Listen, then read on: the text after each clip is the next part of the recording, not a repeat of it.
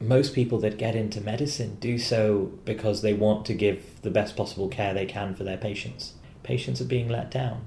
And I think that is one of the biggest causes of sort of burnout in doctors.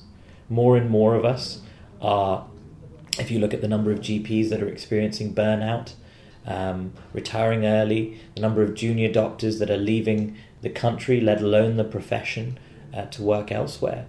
Um, we're seeing more doctors who have reached the very limit of what they feel they can endure with this. What is hard is that that lack of resourcing, that lack of funding, um, the workload that that creates is borne by the staff within the health service who, out of goodwill, are giving additional time, additional hours, additional care, and doing everything they can for their patients. But there must come a point at which we really start to acknowledge what these issues are.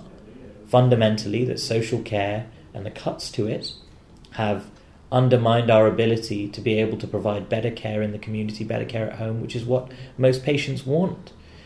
There aren't enough GPs, and they are under increasing pressure to deliver a service in the community that is that is challenging at the moment. And we are seeing increased pressure in hospitals, with more of them being closed and fewer beds available to treat an increasing hospital population size. So I think that we have multiple problems that are ultimately taking their toll on a workforce that is struggling to meet those demands.